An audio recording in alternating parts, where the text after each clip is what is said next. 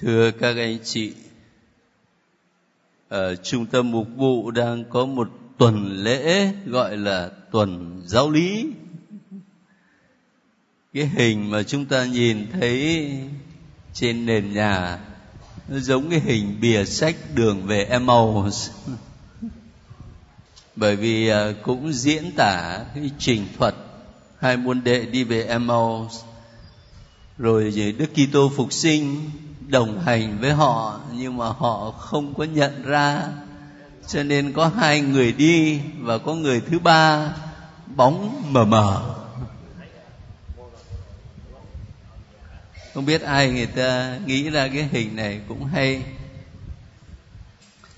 Cái tuần vừa rồi tôi có nhận được một, à, không phải là thắc mắc cho bằng là một chia sẻ, và cũng muốn tôi chia sẻ lại một chút.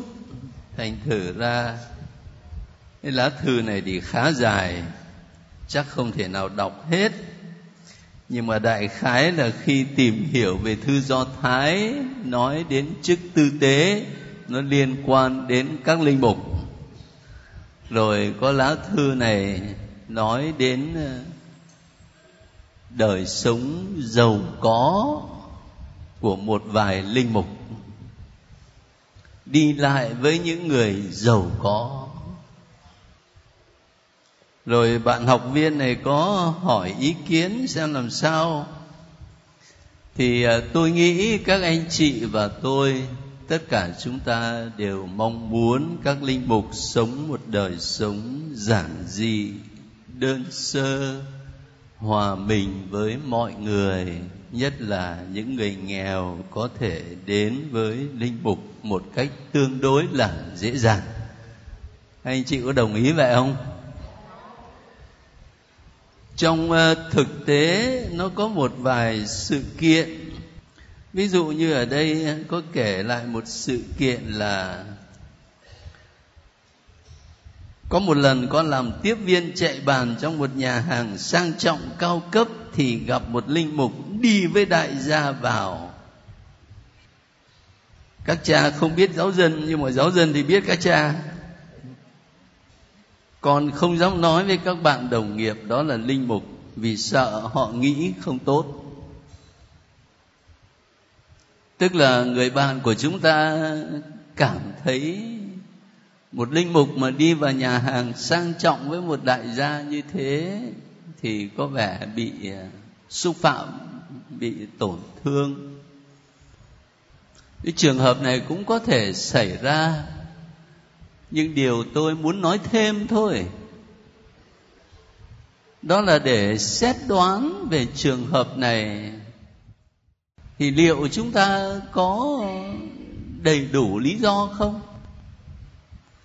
Tôi nói như thế là bởi vì đã có một linh mục mà chuyên lo việc bác ái xã hội và rất tận tâm với người nghèo. Nhưng có một lần chính linh mục ấy tâm sự với tôi là gia đình ấy, người ta có khả năng, người ta muốn giúp đỡ người nghèo, nhưng rồi ông ấy hẹn con đó là ông bận quá đi, cho nên là buổi tối ông mời đi ăn cơm ở đó rồi nói chuyện luôn. Thế thì làm sao? Thế mình không đi nữa à? Tôi nói là tôi nói thêm thôi, và tôi không có ý biện hộ cho ai. Nhưng tôi chỉ muốn nói là nếu chúng ta xét đoán đó, thì liệu đã có đầy đủ lý do chưa? Hay là cũng có linh mục tâm sự với tôi rằng lo xây cái nhà thờ tốn kém quá, mà người ta có lòng, người ta muốn giúp đỡ, mà người ta đã giúp rồi, giúp khá nhiều, nó mời đi ăn bữa cơm kỷ niệm của gia đình. Thế thì bây giờ làm sao? Hay là ở trong này cũng có nêu một sự kiện nữa, nói đến nhà thờ Đức Bà, nhắc đến một người phụ nữ nói một câu nghe chua xót, muốn vào làm linh mục nhà thờ Đức Bà không phải dễ. Các linh mục trẻ thì tha hồ dựa vào các bà đại gia, xe đưa đón trước cửa nhà xứ muốn lúc nào cũng có. Chính mắt tôi và một số giáo dân ở đây thấy hoài. Tôi đã từng ở nhà thờ Đức Bà mười hai năm. Tôi chả được đại gia nào đến đón đi cả. Và cái thời mà tôi ở nhà thờ Đức Bà đó, tôi cũng nghe người ta nói đến tai tôi là muốn vào làm linh mục của nhà thờ Đức Bà phải mất năm cây. Tôi có nói, nói đùa lại với người đó là nếu bây giờ mà Đức Cha mà cho tôi ra khỏi nhà thờ Đức Bà thì chắc tôi cũng xin kiếm năm cây để tôi cảm ơn Đức Cha, bởi tôi ở lâu quá rồi. Thế cho nên không biết những cái điều mà chúng ta nghe đó, sự thật nó tới đâu. Tôi nói lại với các anh chị như một lời chia sẻ là tôi không có biện hộ đâu, không có biện hộ cho các linh mục. Thực sự thì cũng có một vài anh em có thể không để ý, để có một lối sống nó hơi xa hoa. Và cái điều quan trọng hơn á, có lẽ là khi những anh chị em nghèo đến muốn gặp thì cảm thấy khó khăn quá, cho nên dễ gây ra những ngộ nhận và hiểu lầm như vậy. Một đằng khác thì chúng ta cũng không nên vơ đũa cả nắm, và cũng không nên dễ dàng xét đoán chuyện này chuyện nọ, bởi vì thực sự nó có nhiều lý do bên trong mà thoáng nhìn từ bên ngoài có thể mình chưa nắm hết được đâu. Khá là tế nhị. Thì tôi cũng không có ý trả lời, mà chỉ là chia sẻ lại với các anh chị, các bạn một vài suy nghĩ thôi. Thế bây giờ thì chúng ta trở lại với tin mừng theo Thánh Luca. Mời các anh chị lấy tin mừng Luca. Chúng ta đã tìm hiểu tin mừng theo Thánh Máccô và tin mừng theo Thánh Matthêu. Bây giờ đến Thánh Luca thì không chỉ có sách tin mừng mà còn có gì nữa? Có sách công vụ tông đồ do cùng một tác giả. Và các anh chị còn nhớ là khi tìm hiểu về tin mừng Matthêu, tôi có nói với các anh chị đối tượng độc giả của Matthêu là là những Kitô hữu gốc Do Thái. Còn đối tượng của Thánh Luca là những Kitô hữu gốc dân ngoại. Và vào lúc bấy giờ đã bắt đầu có những thay đổi khác hơn.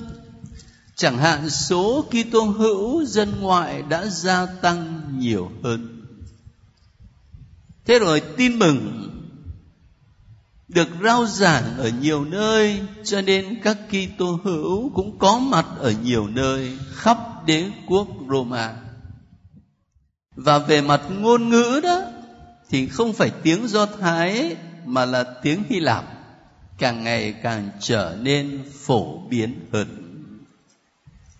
Nhắc tới những điều đó để mình thấy những điều đó nó sẽ tác động lên cách mà Thánh sử Luca biên soạn tin mừng. Chỉ có một Chúa Giêsu và chỉ có một sứ điệp tin mừng duy nhất, nhưng mỗi một thánh sử có thể diễn đạt một cách khác và có những điểm nhấn khác nhau tùy theo đối tượng mà các ngài nhắm tới, tùy theo kinh nghiệm sống đức tin của cộng đoàn mà các ngài hiện diện, và tùy theo cảm nghiệm thiêng liêng cá nhân mà các ngài được Chúa ban cho. Thế cho nên cũng một Chúa Giêsu nhưng mà mỗi thánh sử trình bày khác nhau một chút, Thế thì khi nói đến tin mừng theo Thánh Luca, người ta thường quan tâm đến một số đặc điểm như thế này. Thứ nhất đó, đó là tin mừng về lòng thương xót và ơn tha thứ. Thánh Luca quan tâm rất nhiều đến người nghèo. Nhóm phụ trách cầu nguyện hôm nay đầu giờ đã chọn hai cái câu nói đến những người chăn chiên, người nghèo. Tin mừng Giáng sinh được loan báo trước hết cho những người nghèo. Thế rồi Luca ở chương bảy thuật lại Chúa đón tiếp người phụ nữ tội lỗi nhưng có lòng thống hối. Rồi đến chương mười thì Thánh Luca trong dụ ngôn của Chúa Giêsu, chúng ta quen gọi là dụ ngôn về người Samari nhân hậu, mà các anh chị đều biết rằng vào thời bấy giờ là người Do Thái với người Samari đối kháng nhau, thù ghét nhau. Vậy mà Chúa Giêsu của Luca lại kể một dụ ngôn, trong đó người Samari được nhìn như là mẫu mực vậy. Ông hãy đi và làm như thế. Lời khuyên cho người đặt với Chúa Giêsu cái câu hỏi.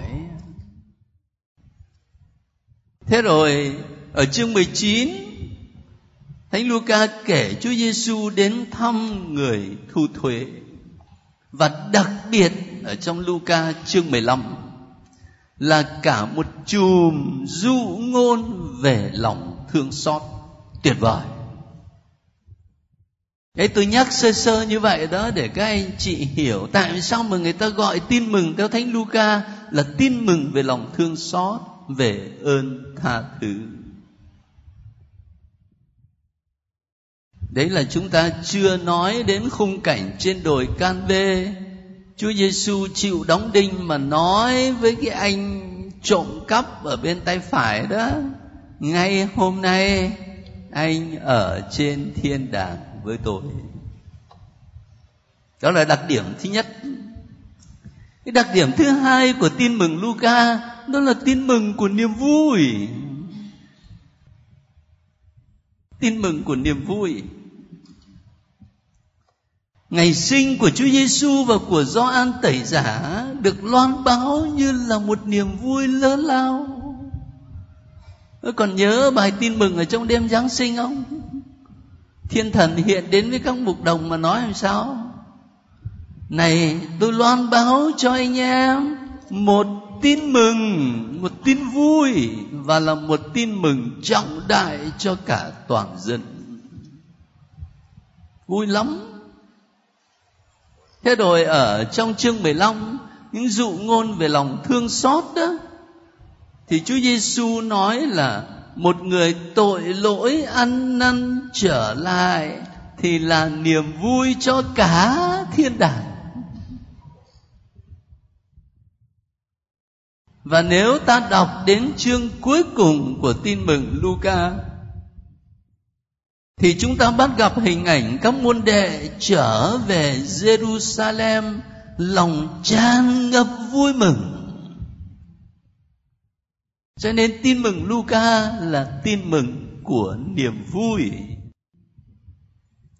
Một đặc điểm nữa người ta hay nói về tin mừng Luca là tin mừng về Chúa Thánh Thần và về đời sống cầu nguyện.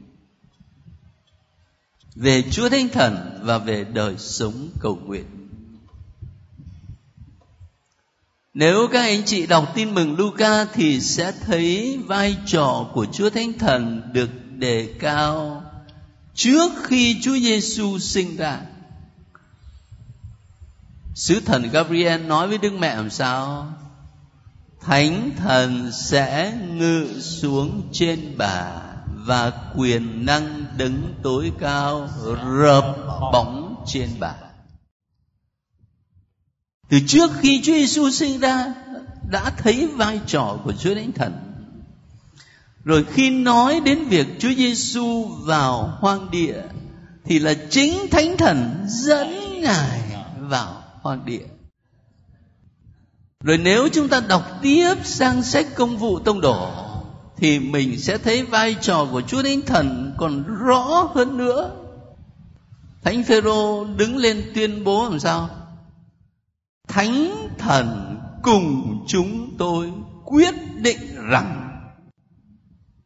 Nhưng mà chúng tôi quyết định, mà là Thánh Thần cùng chúng tôi quyết định rằng. Và cũng ở trong Tin Mừng Luca, một lát nữa ta sẽ đọc kỹ hơn cái đoạn văn này ở chương bốn. Chúa Giêsu vào hội đường Nazareth và Ngài đọc sách Isaiah thì gặp đúng cái câu làm sao? Thánh Thần Chúa ngự trên tôi, vì Chúa đã sức dầu cho tôi. Cho nên ta gọi đó là tin mừng về Chúa Thánh Thần. Và đồng thời là tin mừng về đời sống cầu nguyện. Bởi vì Thánh Luca hay nhắc đến việc cầu nguyện lắm. Ví dụ, trước khi chọn mười hai tông đồ, Chúa Giêsu lên núi cầu nguyện. Và khi Chúa Giêsu biến hình ở trên núi cao thì Ngài biến hình lúc nào?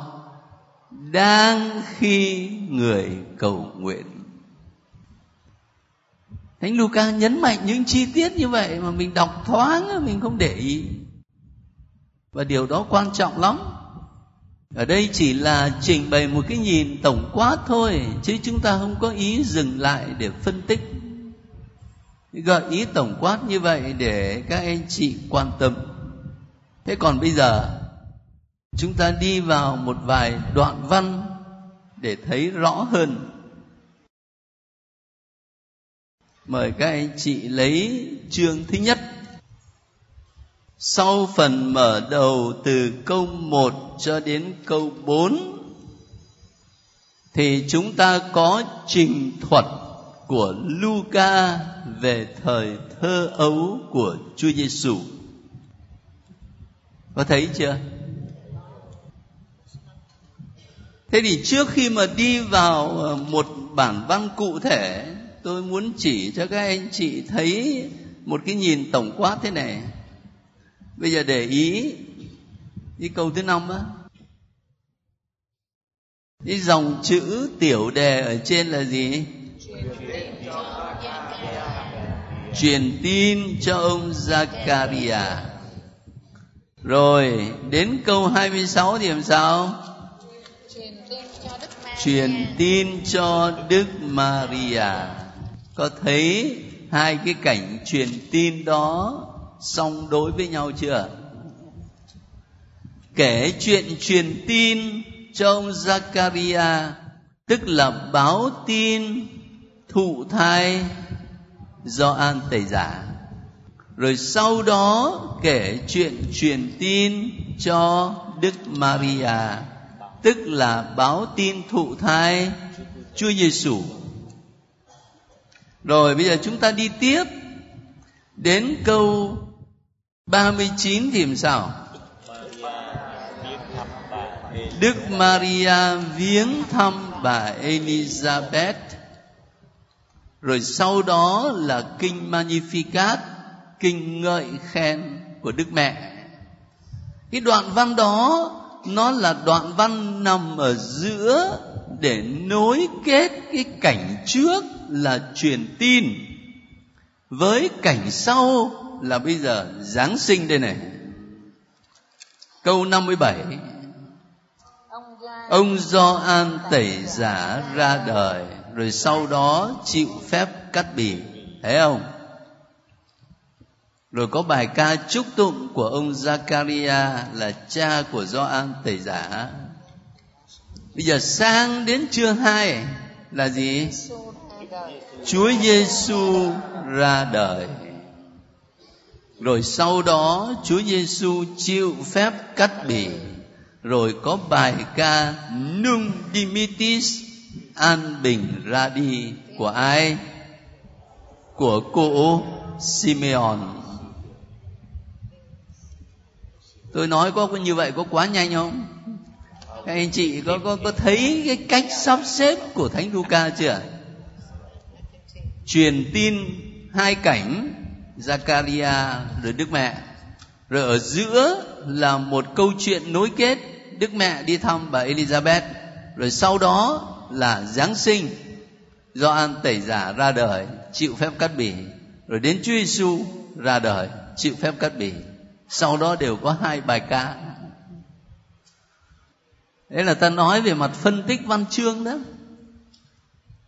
Cái bố cục, cái sắp xếp của Thánh Luca. Thế ở đây mình không có giờ để có thể đọc hết tất cả những đoạn văn đó được. Cho nên bây giờ tôi chỉ lấy một đoạn ở giữa là đoạn nối kết Đức Maria viếng thăm bà Elizabeth. Trước khi đọc cái đoạn này, như tôi vừa mới phân tích, thì các anh chị phải thấy được mối liên hệ giữa Gioan Tẩy Giả và Chúa Giêsu, phải thấy được cái mối liên hệ đó. Rồi chúng ta đọc cái đoạn văn này. Từ câu ba mươi chín cho đến bốn mươi lăm. Xin mời. Hồi ấy, bà Maria vội vã lên đường, đến miền núi, vào một thành thuộc chi tộc Juda. Bà vào nhà ông Zacaria và chào hỏi bà Elizabeth. Bà Elizabeth vừa nghe tiếng bà Maria chào, thì đứa con trong bụng nhảy lên và bà được đầy tràn Thánh Thần. Liền kêu lớn tiếng và nói rằng: em được chúc phúc hơn mọi người phụ nữ, và người con em đang cưu mang cũng được chúc phúc. Bởi đâu tôi được Thánh Mẫu Chúa tôi đến với tôi thế này? Vì này đây, tai tôi vừa nghe tiếng em chào, thì đứa con trong bụng đã nhảy lên vui sướng. Em thật có phúc, vì đã tin rằng Chúa sẽ thực hiện những gì người đã nói với em. Chúng ta ngừng ở đây. Thế thì câu chuyện tin mừng này thường được giải thích theo hướng bác ái. Trong năm chúng ta có một ngày lễ là ngày lễ thăm viếng, phải không? Đức Mẹ đi thăm bà Elizabeth. Đọc cái bản văn tin mừng này và thường được giải thích theo hướng bác ái. Đức Mẹ có lòng thương người lắm, cho nên là biết bà Elizabeth là tuổi cao như vậy mà bây giờ lại có thai. Thế thì Đức Mẹ vội vã lên đường từ Nazareth đến Ain Karim là làng của bà Elizabeth đó. Có lẽ nó cũng phải mấy chục cây số, mà thời xưa là đi bộ trên những con đường đồi núi của Israel. Đức Mẹ đến đó chia sẻ niềm vui và đồng thời ở lại để giúp đỡ cho bà Elizabeth trong lúc thai nghén mà lại tuổi già. Thường thường là chúng ta nghe giải thích theo hướng bác ái và rất tốt thôi, không có gì sai. Nhưng nếu các anh chị đặt cái bản văn này vào trong bối cảnh mà tôi vừa mới nói đó, liên kết cái phần đầu là truyền tin với phần sau là Giáng sinh, để thấy được mối liên hệ giữa Gioan Tẩy Giả và Chúa Giêsu, thì chúng ta có thể nhìn thấy một tầm mức ý nghĩa sâu hơn và quan trọng hơn. Cái tầm mức ý nghĩa đó là gì? Hồi ấy bà Maria vội vã lên đường đến miền núi, vào một thành thuộc chi tộc Juda. Lúc đấy bà Maria, Đức Mẹ của chúng ta, đã có thai Chúa Giêsu chưa? Có rồi, có rồi. Cho nên không phải chỉ là Đức Mẹ vội vã lên đường, mà là Thiên Chúa trong cung lòng của Đức Mẹ đang vội vã lên đường. Thành thở ra mỗi năm gần đến lễ Giáng sinh, Hội Thánh có một tuần bát nhật. Và trong tuần bát nhật ấy, đến những ngày mà sát lễ Giáng sinh, thì Hội Thánh đọc cái bài tin mừng này. Và cùng với bài tin mừng này, Hội Thánh đọc một đoạn trong sách Diễm Ca. Sách Diễm Ca. Chàng nói với nàng làm sao: mùa đông qua rồi, tuyết băng giá cũng đã qua rồi, bây giờ là mùa xuân đến. Thế rồi anh thanh niên đó vội vã lên đường đến tìm người yêu của mình. Mà chúng ta học sách Diễm Ca rồi, nó không phải là một câu chuyện tình theo nghĩa thế gian, mà là một thứ văn phong người ta mượn lấy để diễn tả mối tương quan của Thiên Chúa với con người. Cho nên ở đây ấy, không phải chỉ là mẹ Maria vội vã lên đường, mà là chính Thiên Chúa vội vã lên đường đến thăm con người. Thế rồi bà Elizabeth vừa nghe tiếng bà Maria chào thì đứa con trong bụng nhảy lên, nhảy lên. Ở đây các bà mẹ thì may ra mới biết thôi, chứ còn gì biết con nó nhảy làm sao.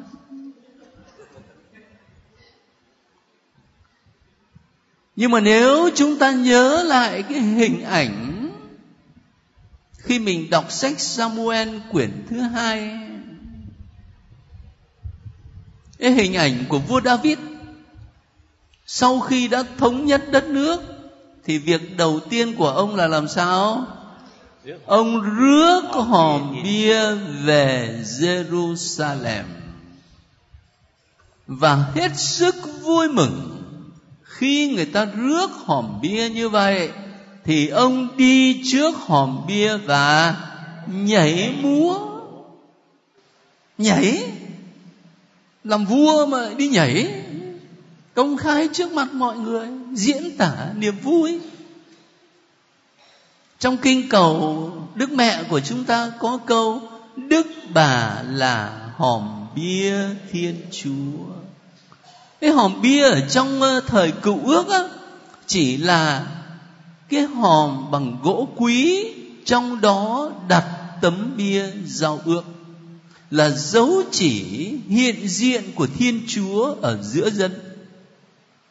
Còn ở đây này có một hòm bia cao trọng hơn nhiều, là cung lòng thanh khiết của Đức Maria.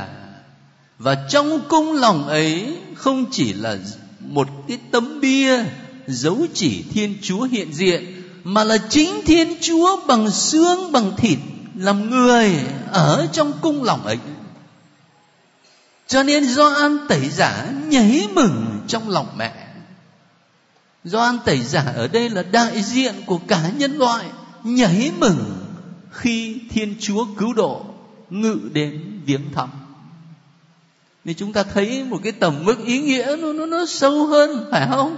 Và nó quan trọng hơn, chứ không chỉ là bài học bác ái đâu.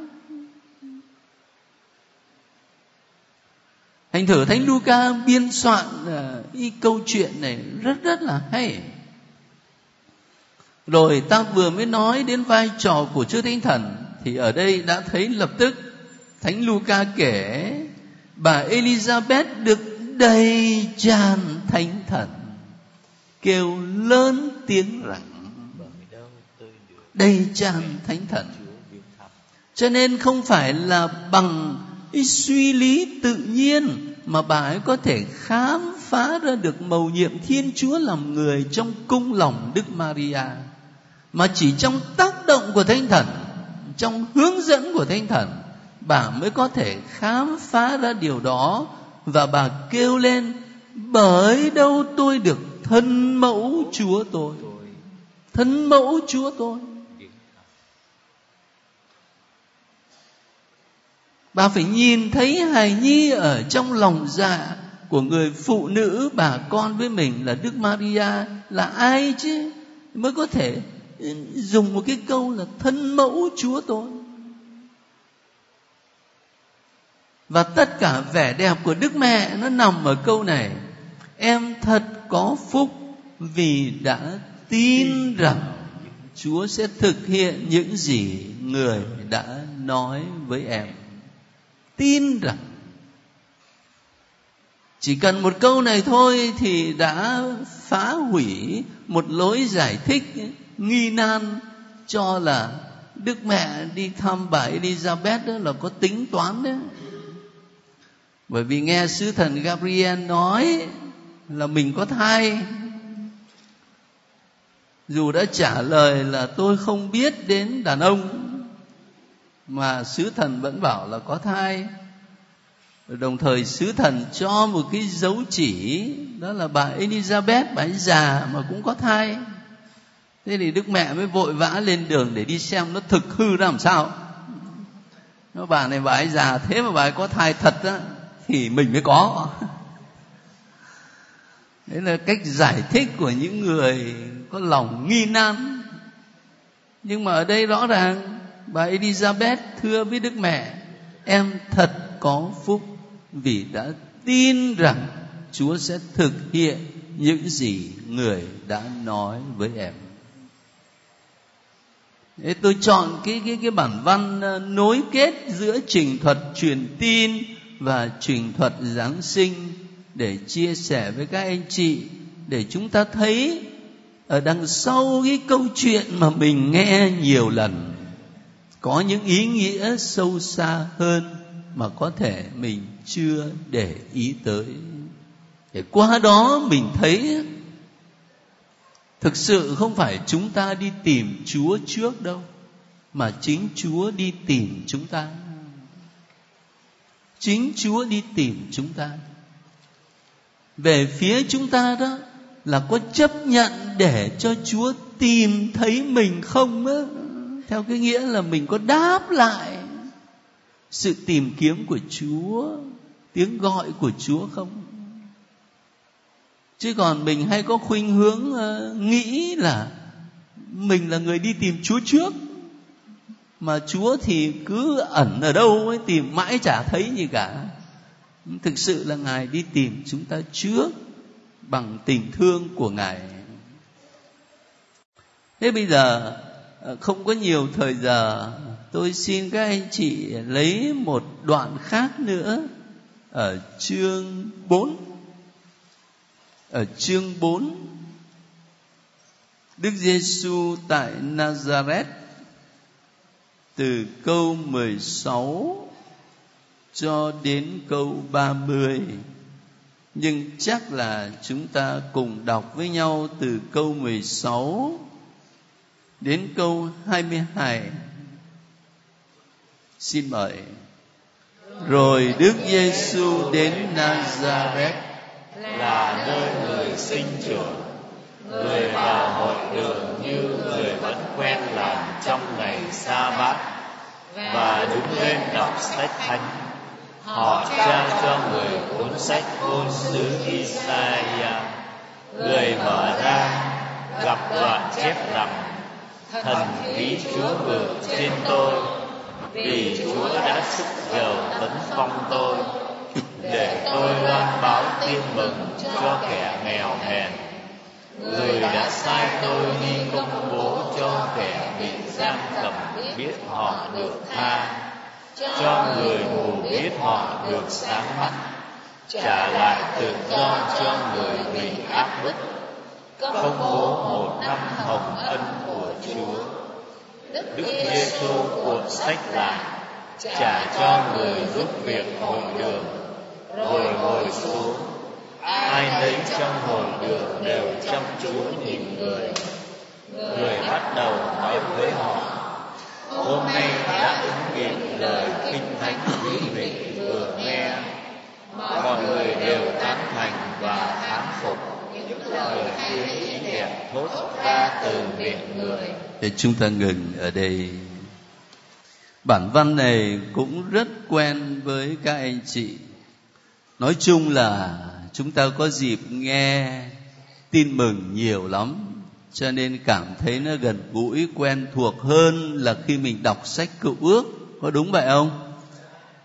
Bản văn nào cũng rất quen với chúng ta thôi. Và không những là quen mà còn được nghe giảng nhiều lần về những bản văn này. Nhưng mà có khi trực tiếp mình đọc á, thì không hẳn đã nhiều. Nhất là đọc một cách cẩn thận.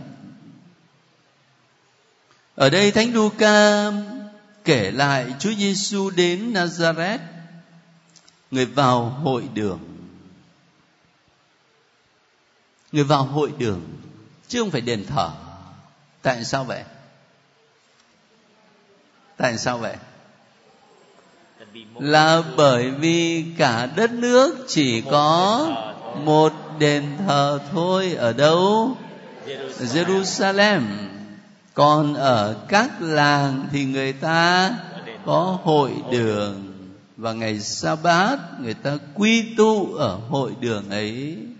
Còn trong những dịp lễ lớn thì người ta hành hương về Jerusalem.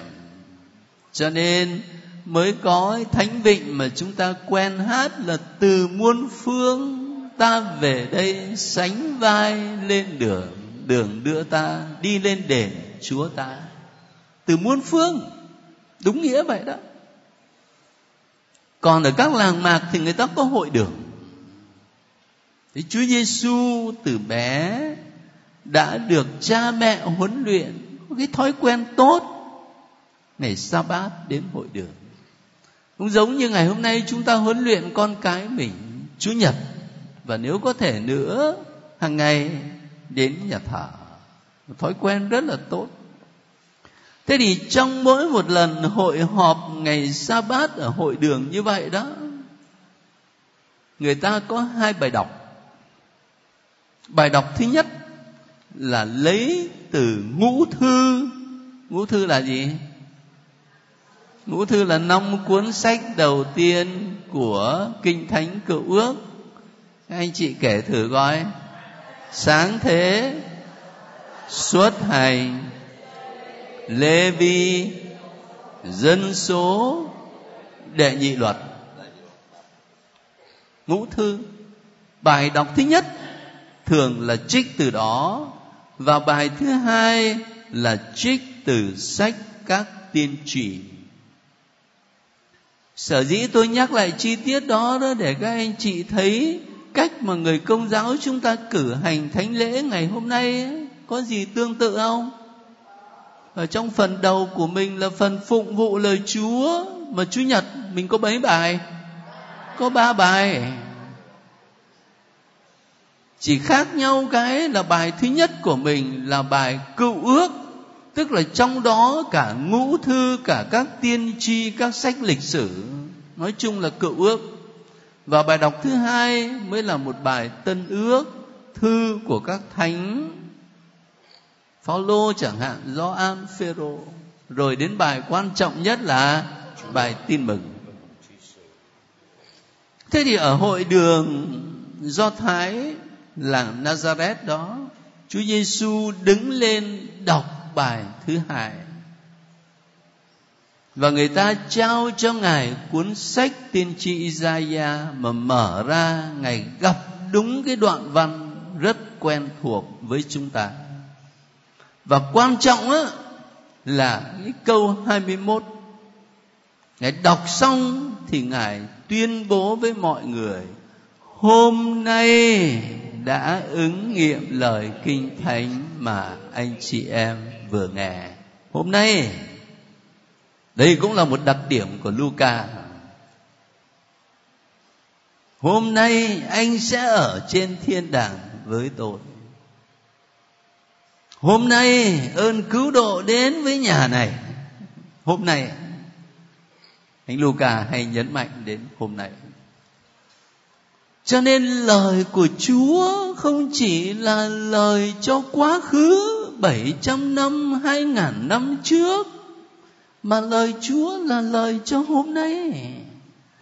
Lời mà các anh chị và tôi đang đọc, Chúa đang nói với mình ở đây ngày hôm nay. Cái đoạn văn mà Chúa Giêsu đọc: Thần khí Chúa ngự trên tôi vì Chúa đã sức dầu tấn phong tôi để tôi loan báo tin mừng cho kẻ nghèo hèn. Các anh chị nghĩ sao về đoạn văn này? Tôi nghĩ là chúng ta có thể đứng từ hai góc độ. Góc độ thứ nhất đó, là của người đón nhận tin mừng mà Chúa Giêsu loan báo. Đó là tin mừng được loan báo cho kẻ nghèo hèn, công bố cho kẻ bị giam cầm biết họ được tha, cho người mù biết họ được sáng mắt, trả lại tự do cho người bị áp bức. Trong tư thế của người đón nhận cái tin mừng đấy, thì chúng ta phải tự hỏi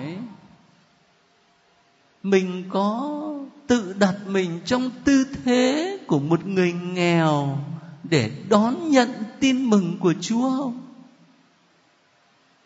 Hay là mình tự mãn quá, giàu có quá, cho nên mình không cảm nhận được cái tin mà Chúa loan báo là tin mừng. Mình có đặt mình ở trong cái tư thế là một kẻ mù lòa không, để thấy tin mừng của Chúa soi sáng cho mình những chân lý ban sự sống? Hay là mình tự hào là mắt tôi sáng lắm, nhìn cái gì cũng rõ hết. Thành thử đó mình không thấy tin mừng của Chúa là ánh sáng gì cả. Rồi mình có tự đặt mình ở trong tư thế là mình đang bị giam cầm trong tội lỗi, trong nhiều thứ thói xấu, trong những đam mê mà mình không vượt qua được, để cảm nhận được cái tin mừng của Chúa là tin mừng giải thoát không? Hay là mình cứ luôn luôn tự nghĩ là tôi tự do lắm, tôi đâu có ở trong tù đâu, tôi thoải mái lắm, chả đứa nào giam cầm tôi cả. Thế thì mình cần gì đến tin mừng giải thoát? Thế cho nên trước hết là từ góc độ của người đón nhận, chúng ta được mời gọi để tự vấn xem mình có đủ khiêm tốn không, có đủ nghèo khó không, có dám nhìn nhận là mình đang bị giam cầm, đang mù lòa không? Hay là mình tự mãn quá và thấy mình không cần Chúa? Rồi từ góc độ thứ hai đó, đó là một khi mình đã tin vào Chúa rồi thì Chúa muốn mình trở thành người đi loan báo tin mừng giải thoát, tin mừng ánh sáng, tin mừng hồng ân, mà chúng ta chỉ có thể làm được điều đó với điều kiện này là thần khí Chúa ngự trên tôi, chứ không phải bằng sức riêng của mình.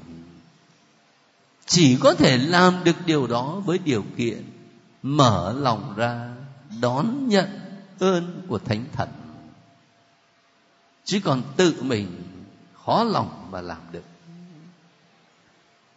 Ý cho nên đoạn văn rất quen thuộc với chúng ta, nhưng nếu mình có giờ để chìm lắng trong cầu nguyện, trong suy niệm, thì sẽ thấy Chúa hỏi chúng ta khá nhiều về những điều này. Ở phần dưới đó, các anh chị thấy nó khác hẳn. Câu hai mươi hai: Mọi người đều tán thành và thán phục những lời hay ý đẹp thốt ra từ miệng người. Nhưng mà ngay cái câu kế tiếp, Thánh Luca kể họ bảo nhau ông này không phải là con ông Giuse sao?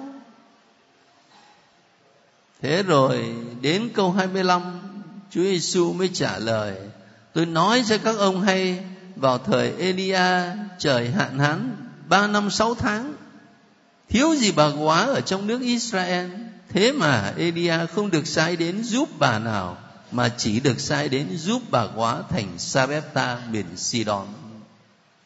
Rồi đến câu hai mươi tám: Nghe vậy, mọi người trong hội đường đầy phẫn nộ, đứng dậy lôi Chúa ra khỏi thành. Họ kéo người lên tận đỉnh núi để xô người xuống vực. Anh chị có thấy lạ không? Mới đằng trước là khen, ca tụng lên chín tầng mây. Ngay phía đằng sau là nó tính giết rồi. Có nhà chú giải Kinh Thánh nói là đây có thể là hai sự kiện nó tách rời nhau, nhưng mà Thánh Luca liên kết. Mà chính sự liên kết ấy làm cho chúng ta phải đặt cái câu hỏi này. Đặt câu hỏi về sự thù ghét của người đời đối với những sứ giả loan báo tin mừng.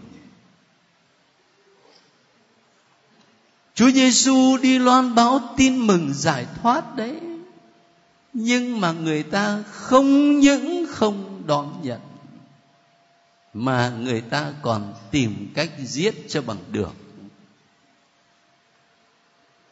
Đây chỉ mới là cảnh mở đầu thôi, kết thúc sẽ là trên đồi Canvê người ta giết thực sự. Mà không chỉ Chúa Giêsu thôi, các môn đệ của Chúa cũng phải trải qua cái kinh nghiệm đau đớn như vậy. Như Thánh Phaolô mà chúng ta đã từng đọc các thư của Ngài, bốn ba đi rao giảng tin mừng, vậy mà gặp biết bao nhiêu chống đối. Thành thử ra đừng có an tâm mà nghĩ rằng là khi tôi nhiệt tình, tôi loan báo tin mừng của Chúa cho người khác thì tự nhiên là tiền nó vào như nước ấy. Rồi ai người ta cũng quý mến, rồi ai người ta cũng đón nhận. Không chắc chưa đảm. Mà không chừng là phải trải qua cái kinh nghiệm rất cay đắng như Thầy Giêsu của chúng ta đã phải trải qua. Chỉ cầu xin là những lúc đó mình vững đức tin, vững lòng cậy trông, để đừng đánh mất cái xác tín của mình, đừng đánh mất nhiệt huyết của mình, nhưng mà phải can đảm trung thành với Chúa cho đến cùng. Đấy là một vài ý tưởng mà đoạn văn ngắn ngủi này tôi xin dựa vào chia sẻ với các anh chị. Mặc dù rất quen, nhưng luôn luôn, luôn luôn tin mừng của Chúa là những điều mới mẻ cho đời sống đức tin của chúng ta. Thế bây giờ thì cũng trễ rồi. À, mời các anh chị tuần tới đó, ta tiếp tục đọc tin mừng Luca ở chương bảy cho đến chương mười ba.